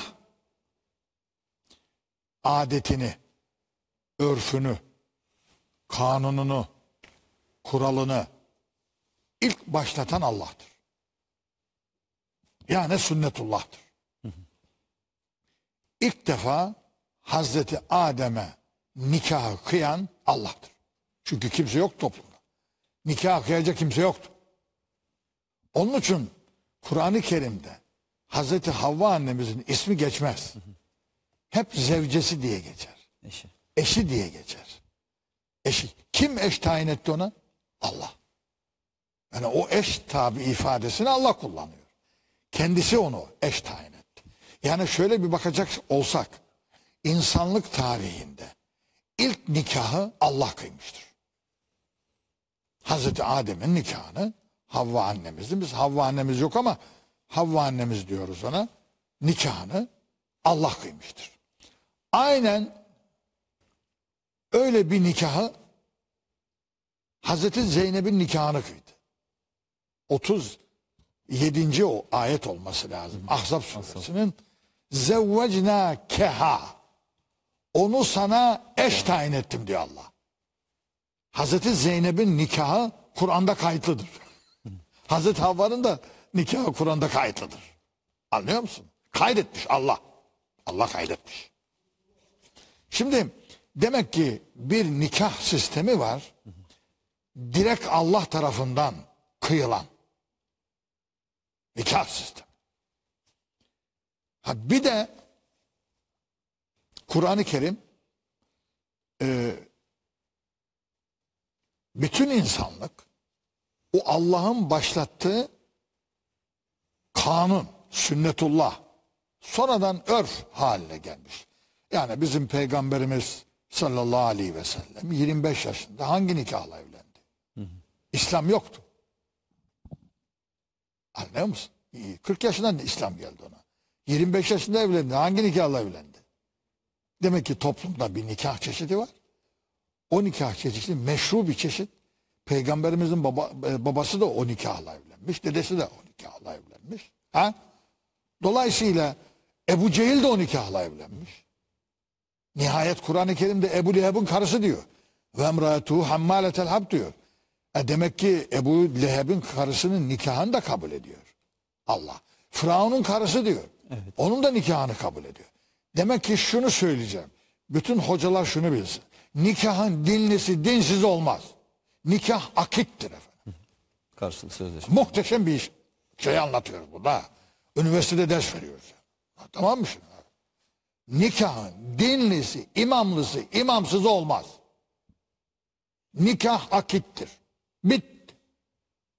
Batı dünyasında evlenen adamlar affedersin gayrimeşru değiller. Peygamberimizin amcaları, amcasının çocukları, İkrime, Ebu Cehil'in oğlu nedir? Gayrimeşru mudur? Yok öyle bir şey. Nikah prensiplere bağlıdır. Allah bu prensipleri koymuş. Ne koymuş? Şahit olacak demiş. Şahit, şahit olmayan bir yerde nikah olmaz. Şahit onu hukuklaştırıyor. Nikahı. Ha, Allah diyor ben de şahidim. Ben de kabul ediyorum o sizin kıydığınız nikahı. Ben de kabul ediyorum da sen meşru oluyor sizin ilişkiniz. Ben kabul etmesem ben imza koymasam nasıl meşru olacak senin nikahın? Yani o nikahı kıyarken Allah orada var yanımızda. Ama o prensiplere göre diyor. Şimdi fakat Allahu Teala bu evlilik konusunda bir takım prensipler koyuyor. Bu prensiplerin en büyüğü kimin kiminle evleneceğini ve evlenmeyeceğinin prensibini koyuyor. Mesela 221. ayet olması lazım. Bakara suresi. Hatırladığım kadarıyla 221'dir. Evet. Öyle olması lazım. Çünkü e, hayız aybaşı ile ilgili ayet 222'dir. Onun üstündeki ayettir bu. Böyle gözümün önündedir. Evet, evet. Allah anneme rahmet eylesin. Oradan rahmet okuyayım anneme. Beni hafız yaptı. Efendim orada diyor ki ve la tenkihul müşrikati hatta yu'min ve la emetun mu'minetun hayrun min müşriketin ila ahir ayet devam ediyor.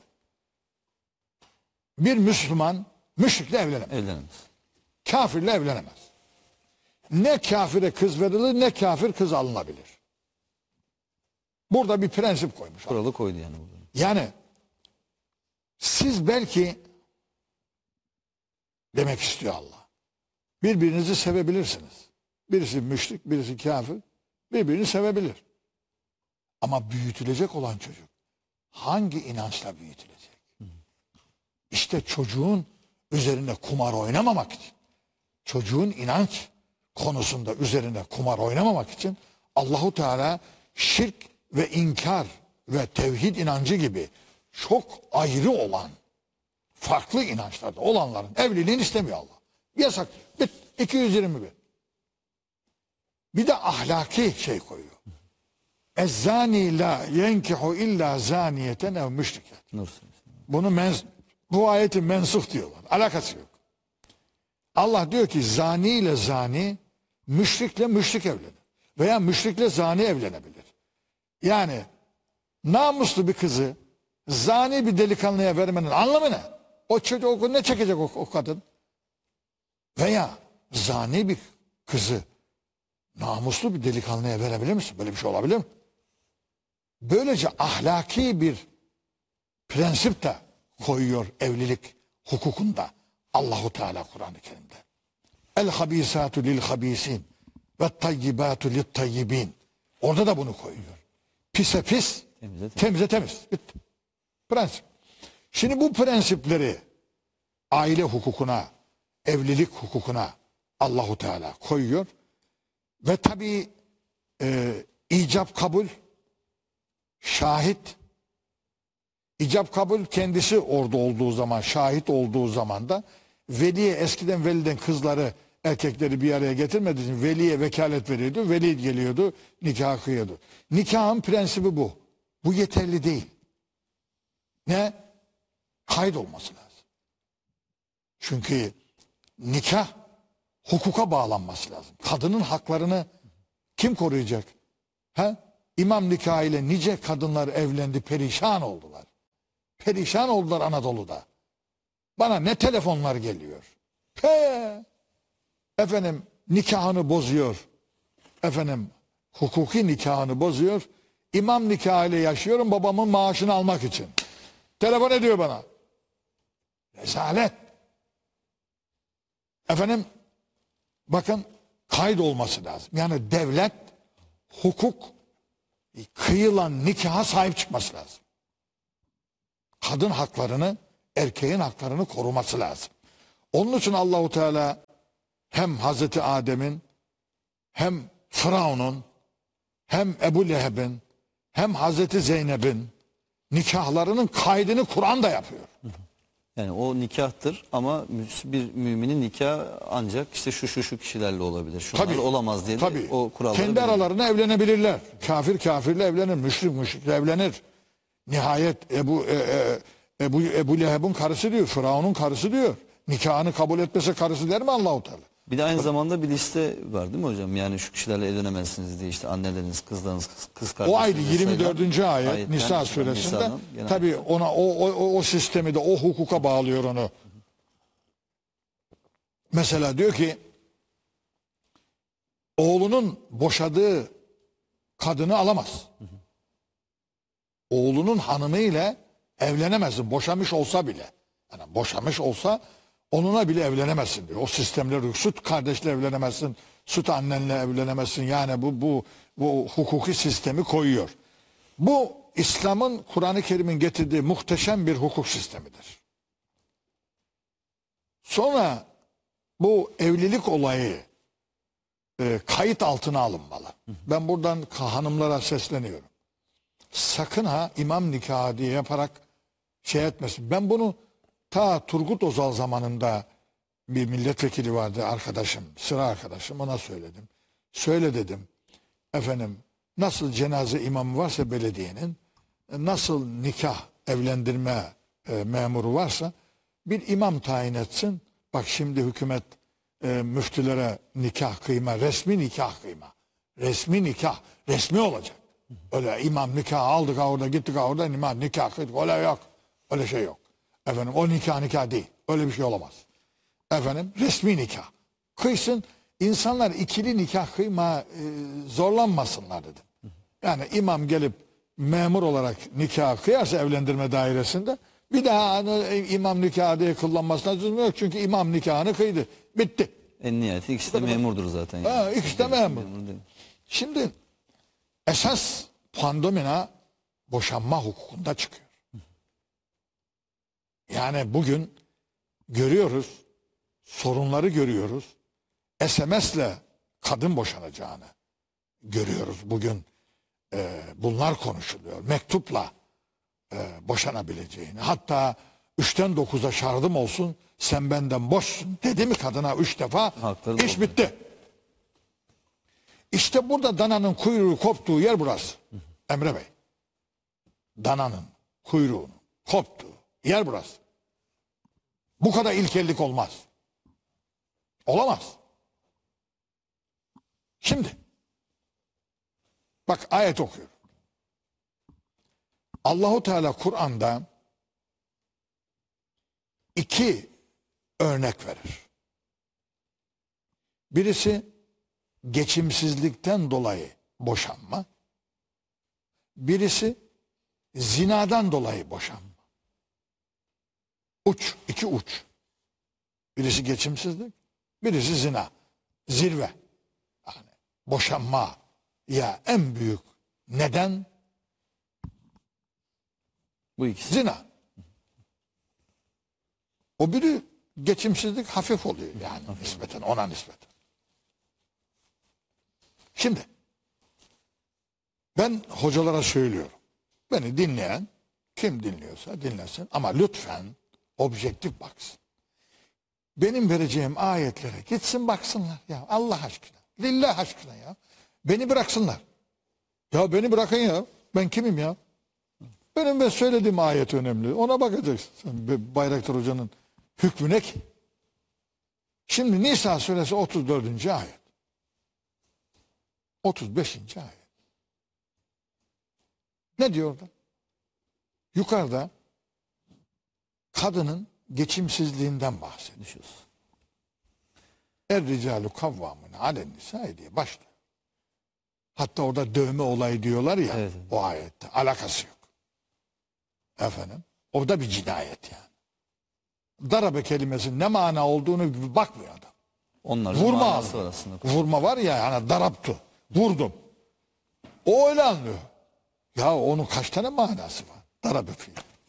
Neyse biz orayı anlatmayacağız. Yukarıdaki 34. ayette boşanmaya varan bir geçimsizlik. Problem var orada. 34'te. 35'te mahkeme. Mahkemeyi kuruyor Allah. Ba ba ba ba ba. Yani öyle 3'ten 9'a şardım asıl. Attım seni dışarı. Yok öyle bir olay. 35. ayete baksınlar ya. Ya bu kadar basit ya basit. Ya bu mealden anlar on adam ya. Arapça bilmiyorsan ya. Arapça bilmeyebilirsin ya. Yani bir hoca illa da hocadır diye Arapçayı bilir filan anlamına gelmez. Şimdi orada bak ne diyor. Ve in hıftum şikaka beynihima. Kime hitap ediyor? Hakime. Veya hakimin, hakimin yerinde olan üçüncü bir şahsa. Hakemlik yapan birisi. Kadıya hitap ediyor. Kadıya veya hakime bugünkü dille. Diyor ki korkuyorsanız hakime. Şikaka beynihima. Beynihima karı ile kocanın arasını ayırmaya korkuyorsan, ayıramıyorsun. Yani diyorsun ki ya bu delil yetersizdir filan. Ya yazık olacak şimdi ayırma bu karı kocayı bak şimdi. Hakime konuşuyor bu söz. Ayet hakime ait. Dikkat et burada şimdi bakın. Yani ayetle nasıl ayeti nasıl okuyorlar, nasıl anlıyorlar, nasıl inceliyorlar, inceliyorlar mı, incelemeliyorlar bilmiyorum. Şikaka beynihima diyor. Burada kocaya hitap etmiyor. Kadına hitap etmiyor. Kadıya hitap, ediyor. Hakime. Çünkü bak söylüyorum buradan. Unuturum belki. Burada söyleyeyim. Erkek hem taraf hem yargıç olamaz. Yani boşanma tarafı olacak hem de hüküm veren olacak. Attım seni dışarı. Nasıl? Böyle bir şey olabilir mi ya? Hem seyirci hem aktör. Hem sahnede oynuyor hem seyirci. Yok öyle bir şey kardeşim. Yani hem yargıç olacak koca hem de efendim taraf. Boşanan hukuki taraf. Nasıl objektif olur ki zaten? Böyle bir şey olabilir mi ya? Onun için Allahu Teala muhteşem koymuş buraya. Diyor ki hakime korkuyor musun sen? Endişe ediyor musun? Karı ile kocanın arasını ayırma. O zaman başka bir şey yol deneyelim. Febasu hakemen min ehlihi ve hakemen min ehliha. Muhteşem. Erkek tarafından bir heyet, kadın tarafından bir heyet kur. Febas. Yap, yarat, oluştur. Aralarını bul yani. Oluştur. Hı. İn yürida islahan. Eğer barış isterse karı koca, yani o heyet, bu karı kocayı bir araya getirip onlarla konuşup, o karı koca barış istiyorlarsa devreye ben gireceğim diyor Allah. Yuvafıkillahu beynehuma. Allah onların arasını kaynaştıracak. Baba baba baba. Mahkemede ben de varım diyor Allah-u Teala. Şu hale bak. Şu hale bak. Allah diyor mahkemede ben varım. Ya biz Allah'ı da dışlıyoruz. Herkesi dışlıyoruz. Hakimi dışlıyoruz. Kocaya bu üçten dokuza şardım olsun ben seni attım dışarı dedi mi bitti. Ya şu hale bak. Ne cinayetler işlenmiş biliyor musun? Emre Bey senin yaşın ufak. Benim ben neler gördüm. Ne telefonlar gelir bana biliyor musun sen? Ne cinayetler. Zulüm. Şimdi ayete bak şimdi. Bak mahkemede heyet müessesesini Kur'an koymuştur. Hani var ya mahkeme oluyor ya Amerika'da heyet Jüri, getiriyor. jüri getiriyor. Ha jüri var ya ha bunu koymuş Allah. 1400 sene evvel ne kadar ilerideymişiz bak. Ne kadar. Ama ayete baktığımız yok ki. Bu ayet ne diyor? Ya anlamak için baktığımız yok ki ayete. Yani anlamak için bakacaksın da bu ayetten bir şey çıkaracaksın. Yani dışarıdan birisi daha sağlıklı gözlemleyebilir. Sorunların belki o kadar da büyük olmadığını tespit edebilir ve aralarını bulmada daha kolaylık sağlayabilir. Tabii üçüncü yani heyet kur diyor. Yani hakim karar veremiyor, korkuyor. Çekiniyorsun diyor. Çekiniyorsan sen heyetlerini kur. O heyetler onları barıştırsın. Eğer o eşlerin bak bak bak bak o eşlerin muradı niyeti barışmaksa ben devreye giriyorum. Kalplerini kaynaştıracak aslında. Araştıracağım. Of. Bu ayetin açıklamalarını Allahu Teala Talak suresinde yapıyor. Muhteşem yapıyor. Bak şimdi. Orada da talak. Ve men yettekillâhe yec'al lehu mehreca diyor. Of. Eğer bana saygı duyarlarsa diyor o mahkemede.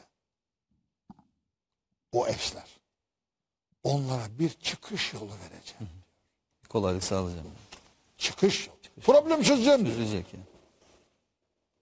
Ha, bak nasıl müdahale ediyor Allah. Boşanma hukukuna. Ha ola ki ekonomik nedenlerle boşanıyorlar. Yani adamın parası yetmiyor, Aileyi geçindir. kazanamıyor, aileyi geçindiremiyor. Lan kadın da çalışmıyor falan diyelim falan. Olabilir diyor. Hemen ayette söylüyor ikinci ayet. Ve yerzuku min haysu la yahtesib.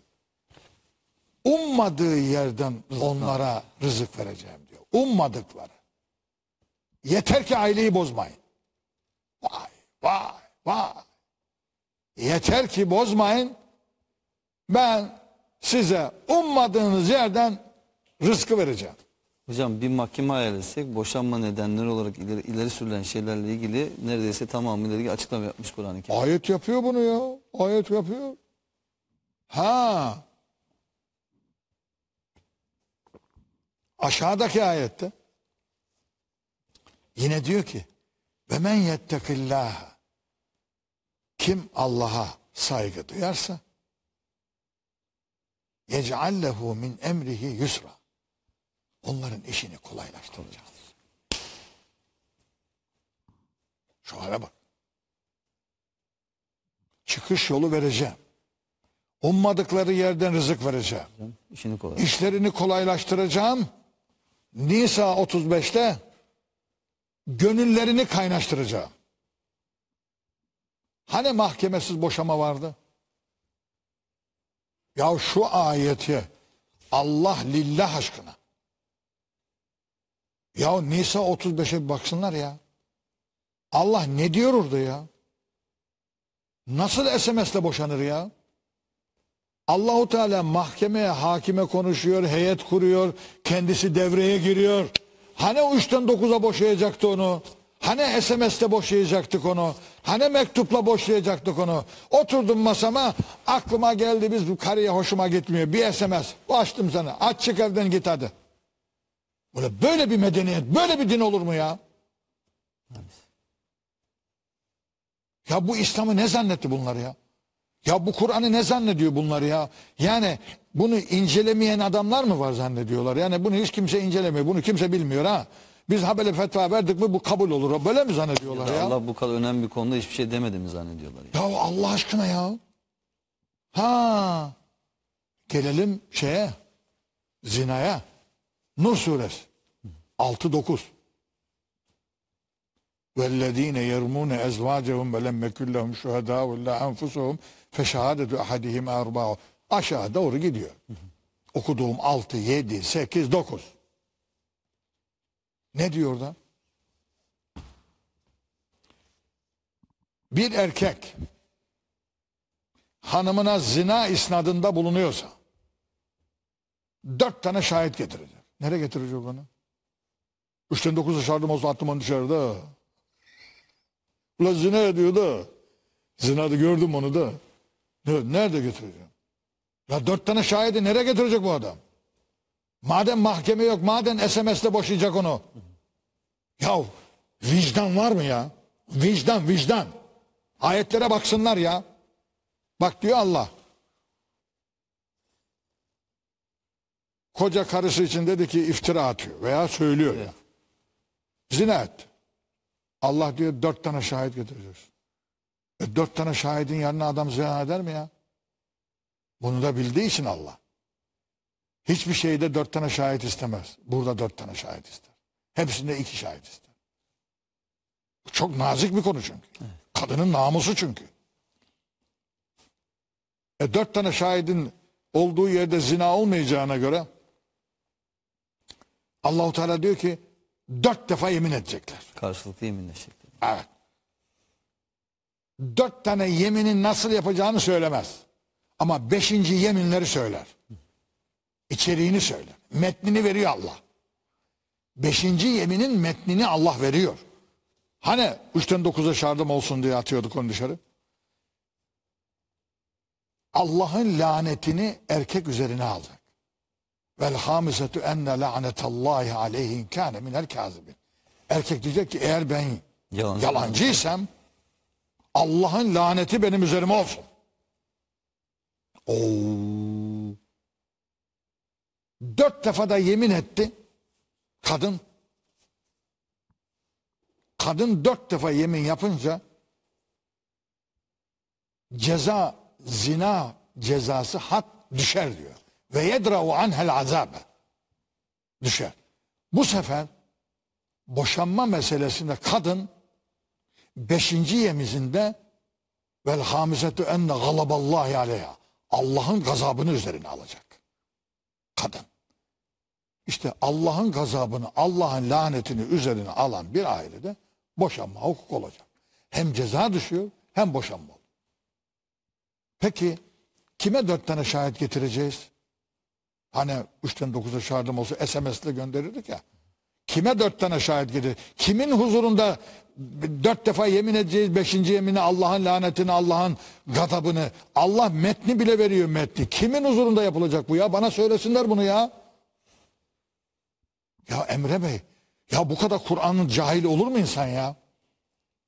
Ya sonra bu cehaletle halkın huzuruna çıkılıp konuşulur mu ya? Ha? Ha? Ya Allahu Teala söylüyor ya. Ve eşhidü zeve adilin minküm diyor. He gözüm. Talak suresi birinci ayet. İki tane adil şahit tutun talağınızda. Talak boşanmada iki tane adil şahit olacak diyor. E neyin orada olacak? Mahkemede olacak da, huzurda olacak da. Ya Allah lillah aşkına ya. İddet süresiyle ilgili de değil mi hocam aynı şekilde? Ha? İddet süresiyle ilgili. O iddet süresi ayrı. Bir şey var. O ayrı bir konu. O, o, o ayrı bir konu. Onu, onun da hukukunu veriyor. Ama şimdi ne diyorsun sen buna ya? Hocam Müslümanlar olarak Kur'an'la bir problemimiz var. Yani Çok. Kur'an'da bu kadar açık olmasına rağmen meseleler maalesef Ama cinayet işleniyor. Emre Bey bak ben onun için sana telefon ettim. Cinayet işleniyor. Böyle bir şey olamaz. Yani bu konuşuklar beni incitiyor.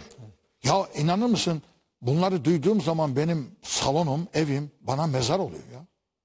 Çünkü o anda ulaşamıyorum. Efendim müdahale edemiyorum. Konuşuyor adam. Adam konuşuyor.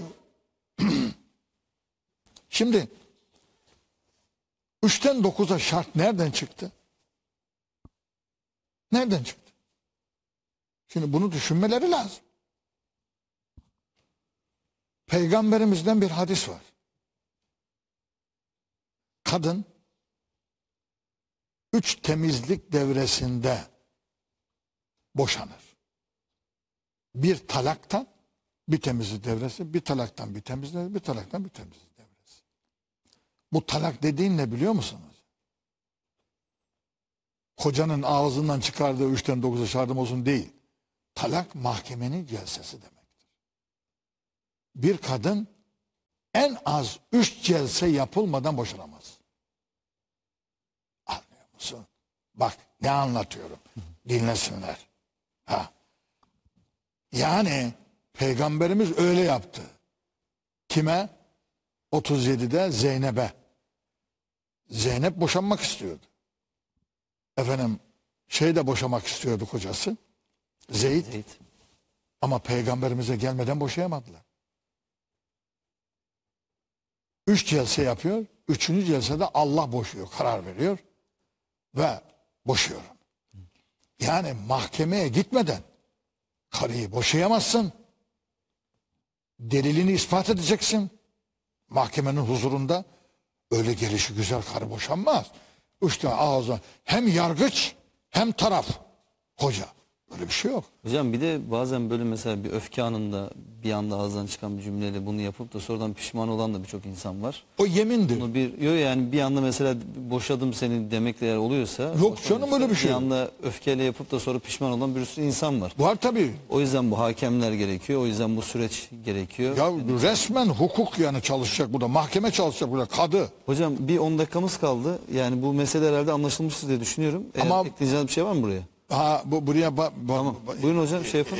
Bir iki soru arkadaşlardan alalım. ilave edeceğim şeyler var ha. Onu da söyleyeyim de. Şimdi bir de kadın da ayrılma davası açar. Tabii. Evet.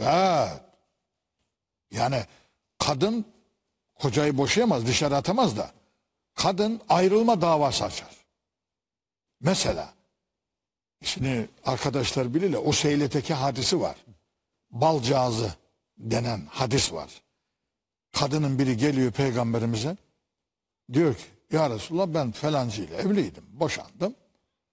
Falancı ile evlendim. Şimdi bu kocamın e, erkekliği zayıf.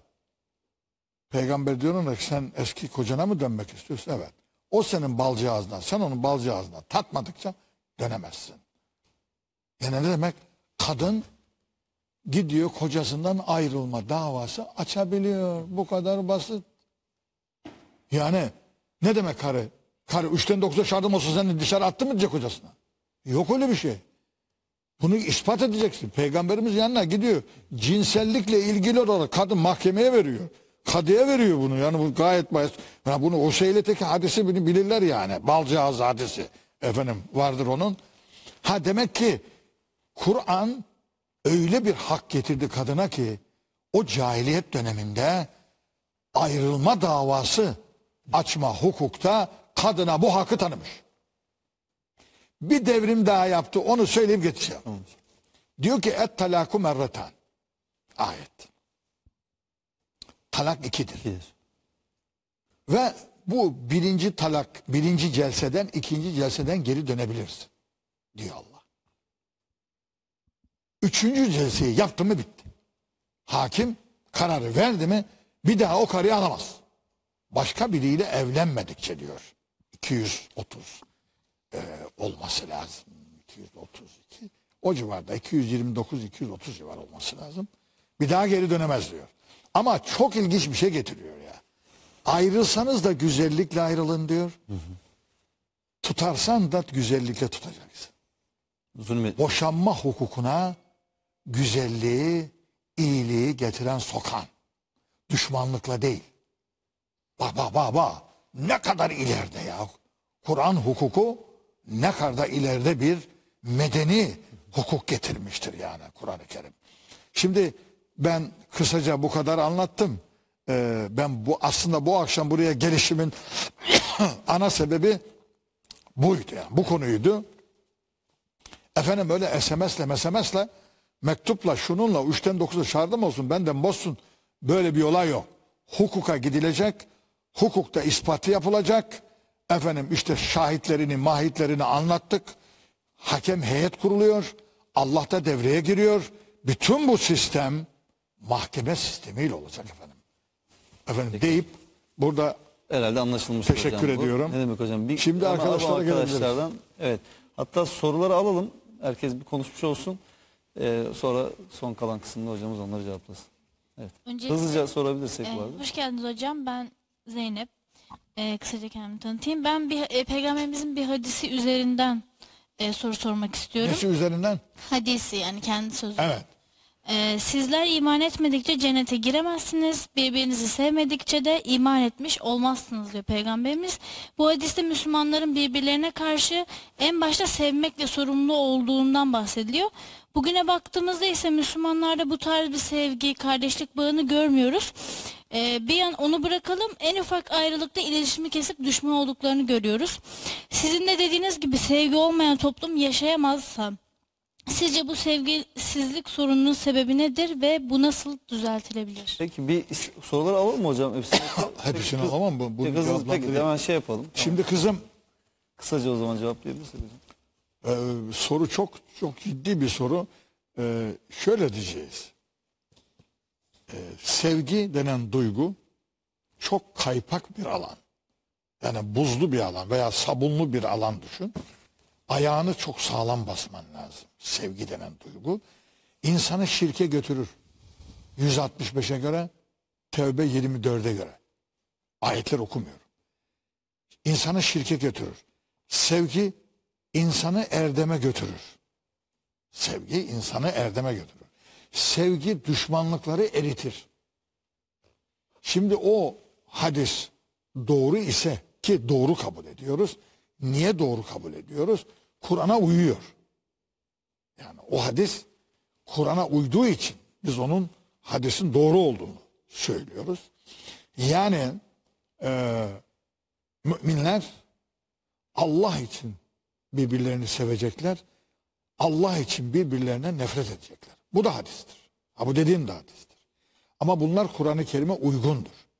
Dolayısıyla bugün İslam alemi maalesef dinin bu boyutunu görmüyoruz. Yani Müslümanların birbirini sevmesi gerekirken bizim aramıza mezhepler giriyor. Sen benim mezhebimdensen, benim tarikatımdansan, benim cemaatimdensen seviyorum seni.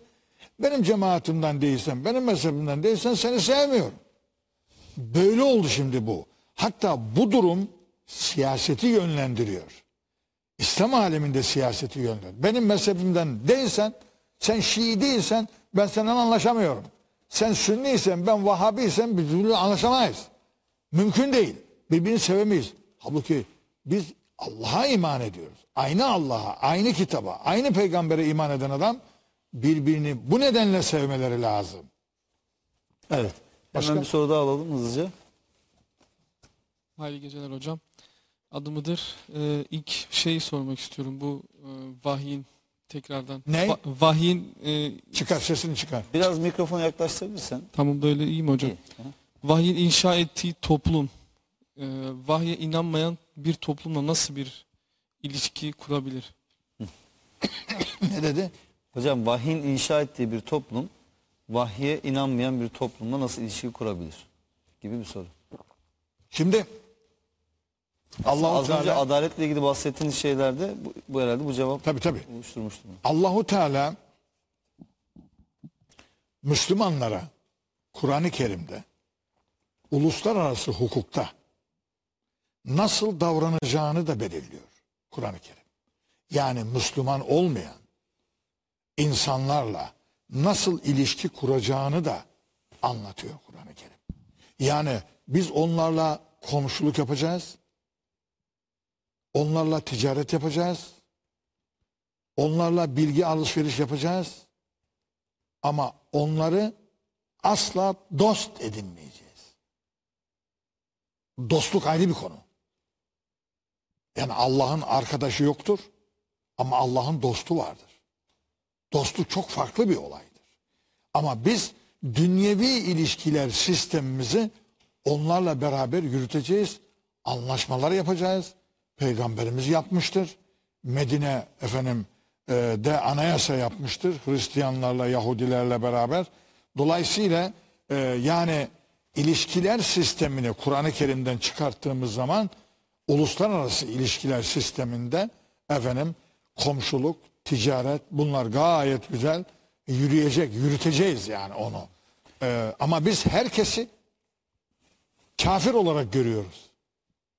Hatta biz Müslümanlar kendi aramızda birbirimizi kafir olarak görüyoruz. Evet evet. Yani biz çok kötü bir yerdeyiz. Çok kötü bir değerlendirmeyiz. Şimdi in God we trust diyor adam. Doların üzerine bunu yazmış. Yalnız Allah'a güvenirim diyor. Sen buna nasıl kafir diyeceksin? Ama biz öyle görüyoruz. Dolayısıyla Kur'an-ı Kerim'den bunu öğrenmemiz gerekiyor. Başka? Hocam, Hemen çok hızlıca hemen alalım onu da. e, hocam özellikle eğitim sistemiyle alakalı bu kadın erkek ilişkilerinin daha düzgün yürütülebilmesi için e, nasıl bir metod izlenmeli sizce? Yani e, Şimdi ya bunun tabii buradaki nasıl verilir? sorun şu. Çünkü insanlar Senin bununla ilgili soruyu problem sorduğun- yaşıyorlar. soru şu. Yani erkek, kadın, kız beraberce okuma, karışık okuma. Sen onu söyleyemiyordun da ben söyleyeyim bari. e, bu nedir, bu nasıldır bu? Şimdi çocukluktan e, anneler babalar çocukluktan e, benim annem bana bir laf söyledi. Bak unutmuyorum. Ne zaman biliyor musun? Kaç yaşındaydım? Yani ilkokul 2'de, 1'de, 3'te hatırlayamıyorum ama ilkokul çağında.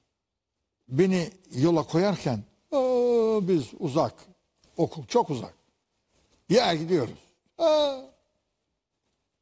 Oğlum bana dedi. Arkama çantamı koyarken.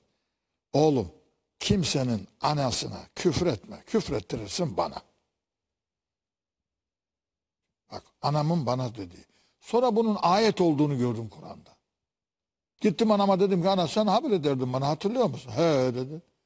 Ya bu ayetti dedi. Nasıl dedi? E dedim bak Allah diyor ki ve la tesubbullezine yedune min dunillahi fe yesubbullaha adven bi gayri ilm. Benden başka tanrıya tapanın tanrısına küfretme Allah'ına küfrettiririz. Ayete bak ya. Enam suresi. Ben bunu öğrendiğim zaman koştum anama. Yani gittim de annemi ziyarete. Ya ana sen nasıl bunları öğrendin? Ha şunun için bunu söylüyorum. Çocuk yaşta bir delikanlı ya empatiyi öğretecek anne baba, öğretmenler okulda. Ben bu kıza kötü niyetle yaklaşıyorum. Benim kız kardeşime yaklaşsalar ne olur? benim anneme kötü niyetle yaklaşsalar empati yapmasını öğreteceğiz. Biz buna empati diyoruz ama vatandaşın anlaması için e, açıklamasını yapıyorum. Bir kız çocuğuna da bir erkek erkek arkadaşına nasıl davranacağını öğretmeli. Ailede başlıyor yani. Bu. Tabii tabii bu, bu, bu çocukluk yaşlarında anneler bunu yapacak. Anne anne anne var ya anne. Anne yoğuruyor ya. Biz her şeyimiz annemizden ya. Benim kanım, canım, her şeyim annemden ya. Benim ha bu hayatım Bayraktar Hoca hayatı annemden ya. Annem işte anne. Allah rahmet eylesin. hocam. Dünyayı, peygamberi doğuruyor. Peygamberi yetiştiriyor canım ya Allah Allah. Yani bu kadın böyle bir kadın. Bütün dünyayı bakıyorlar bu kadınlar. Yani bu kadınlar nerede olduklarını bilmeleri lazım. Değerlerini bilmeleri lazım. Şimdi ailede kız çocuğu böyle yetişirse, erkek çocuğu da böyle yetişirse bunların bir arada okumalarına bir sakınca yok. Nihayet hep toplumda beraberiz. Pazarda beraberiz, otobüste beraberiz, kamyonda beraberiz. Bilmem nerede beraberiz, her yerde beraberiz, alışverişte beraberiz, AVM'de beraberiz, beraberiz, beraberiz.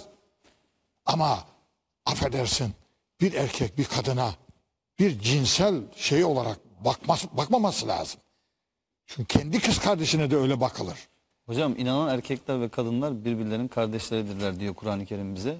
O zaman Müslümanların da bu şekilde yaklaşmaları gerekir. Gerekir. Gerekir. Yani- Hemen bir son soru alalım hocam süremiz doldu çünkü. Tamam. Bir son soru alalım bir konuşmayan arkadaşlarımızla. Evet. Hocam boşanmadan bahsettik. Ee, Kur'an'ın boşanma sonrası ile ilgili bir düzenlemesi var mı? Çünkü eşlerin çocukları veya e, ekonomik belli bağları olabilir aralarında. Bununla alakalı Kur'an bir düzenleme getiriyor mu? Bunu anlayamadım. Ee, hocam nikahtan ve boşanmadan bahsettik ama boşanma sonrası ile ilgili Kur'an'ın düzenlemeleri var mı? Çocuklar vesaire o konularda herhangi bir düzenlemesi var, Var tabii. Ee, mesela bir düzenlemelerden bir tanesini söyledim. Ee, boşandığı kocasına bir daha dönemez. Yani üç celsede boşanan bir kadın bir daha geri dönemez. Başka bir erkekle evlenir. Ondan tevafukan boşanırsa olur. Hülle hariç. Hülle olmayacak. İki, e, çocuk varsa boşananda onu da e, ayeti kerimede söylüyor Allahu Teala. E, kadın boşanınca kocadan küçük çocuğu varsa onu emzirmekle mükellef değil. Bak evliyken ev emzirmeyecek diyor bazıları. Çok yanlış bir şey söylüyorlar. Yani bir kadın çocuğunu emzirmek mecburiyet ne diyor? Saçma sapan bir şey ya. Böyle bir şey olabilir mi? Boşanmışsa vel validatu yurlu'ne evladehunne havleyni kamileyni çok uzun bir ayet. Bu ayette boşanmışsa koca istiyorsa annenin çocuğunun büyütmesini nafakasını verecek. O zaman yani kadın emzirmek mecburiyetinde değil boşandığı kocasının çocuğunu ama istiyorsa onun nafakasını vererek anlaşarak efendim e, o çocuğu emzirecek. Bu hükmü de geçiriyor. Tabii başka hükümler de ele alıyor. Mesela nikahı kıydık. Hatta mehirin yarısını verdik. Hiç kadına eli değmeden boşadı. Ne olacak bu? Onu da ele alıyor Kur'an-ı Kerim. İddet beklemesi meselesini de ele alıyor. İddet bekleme meselesi bugün e, haftasında belli oluyor gebe olan kadın e, boşandığında üç ay niye beklesin diye sordular bana bunu tefsiri anlattım ben bunu. Allahu Teala iddeti koyması sadece gebeliğin belli olmasından dolayı değil. Sosyal hafıza 3 aydır sosyal. Bir kadın boşanır boşanmaz bir erkekle evlenirse o erkekle daha evvelden ilişkisi vardı diye toplumda yayılacağı için kadının onuru bozulacağı için 3 ay iddet bekletilir sosyolojik açıdan. Sadece çocuğun belli olması değil. Çocuk belli oluyor zaten. Haftasında belli oluyor kan tarihinden. Ha, o 3 ay gene bekleyecek çünkü toplumun hafızası efendim 3 aydır. Var mı başka soru? Burada yok. Peki. Hocam çok teşekkür ediyoruz. Süremiz doldu. Sağ olun. Allah razı olsun. Ben de teşekkür gördüğümüz ederim. kadarıyla tekrar gelmeniz gerekecek hocam. Eğer tekrar konuk olursanız memnun oluruz. Hay çok hay. fazla sorular var. E, onları da o zaman sormuş Hay hay inşallah. burada da yapmadığımız konular var. Onları da inşallah yaparız hocam diğer Evet. programlarda da. Evet. Değerli izleyenler Profesör Doktor Bayraktar Bayraklı hocamız bizlerle birlikteydi. Kendisine teşekkür ediyoruz. Aynı zamanda öğrenci kardeşlerimize de katkılarından dolayı teşekkür ediyoruz. Önümüzdeki hafta yeni programda görüşmek üzere diyoruz.